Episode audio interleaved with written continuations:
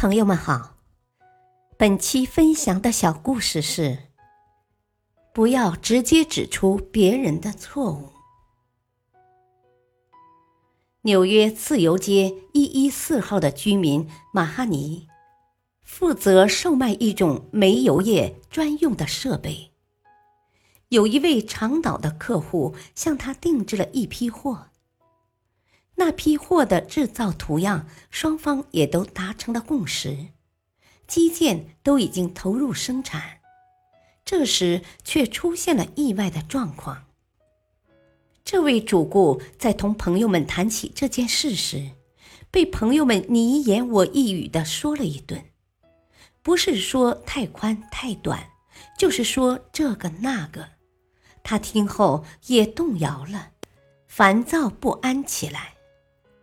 于是，这位买主立即电话告知马哈尼，说什么也不愿意接受那批已投产的基建设备。马哈尼说：“啊，细心查看后，我发现投产的设备在各项指标上都准确无误。我也知道他和他的朋友们对制造过程并不十分了解。”但是，我要是非说自己没有错，是他们的判断有误，那这项业务的进展必将更加危险。所以我赶往长岛去解决此事。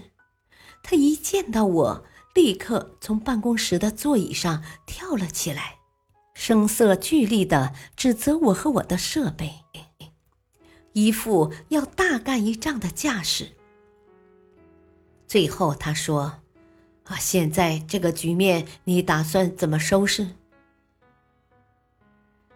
我平静的告诉他：“一切都照他的意思办。”我对他说：“你是出资人，设备肯定要符合你的要求。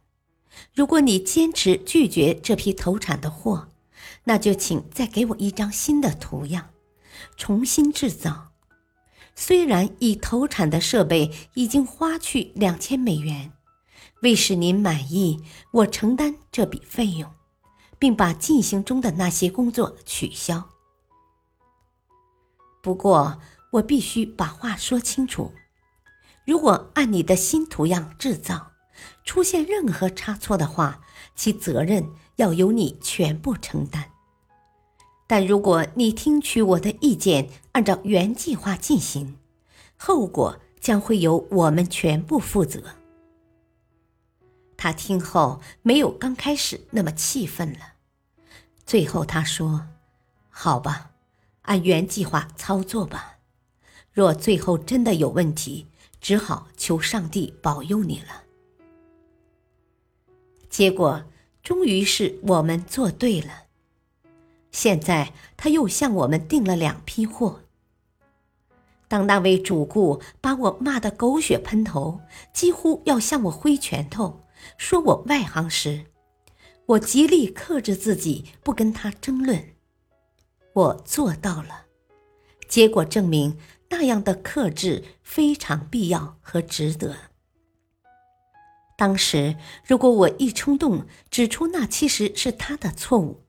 是他外行，我们肯定会争执的不可开交，说不定还得闹到法庭上。其结果不是双方反目，经济上两败俱伤，一个极重要的主顾也会因此彻底失去。我深深体会到，直接指出对方的错误是不明智的。大道理。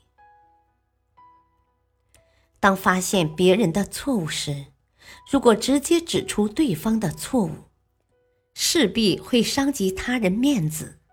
不仅别人碍于面子不会承认错误，反而会为了保全面子与你一争到底。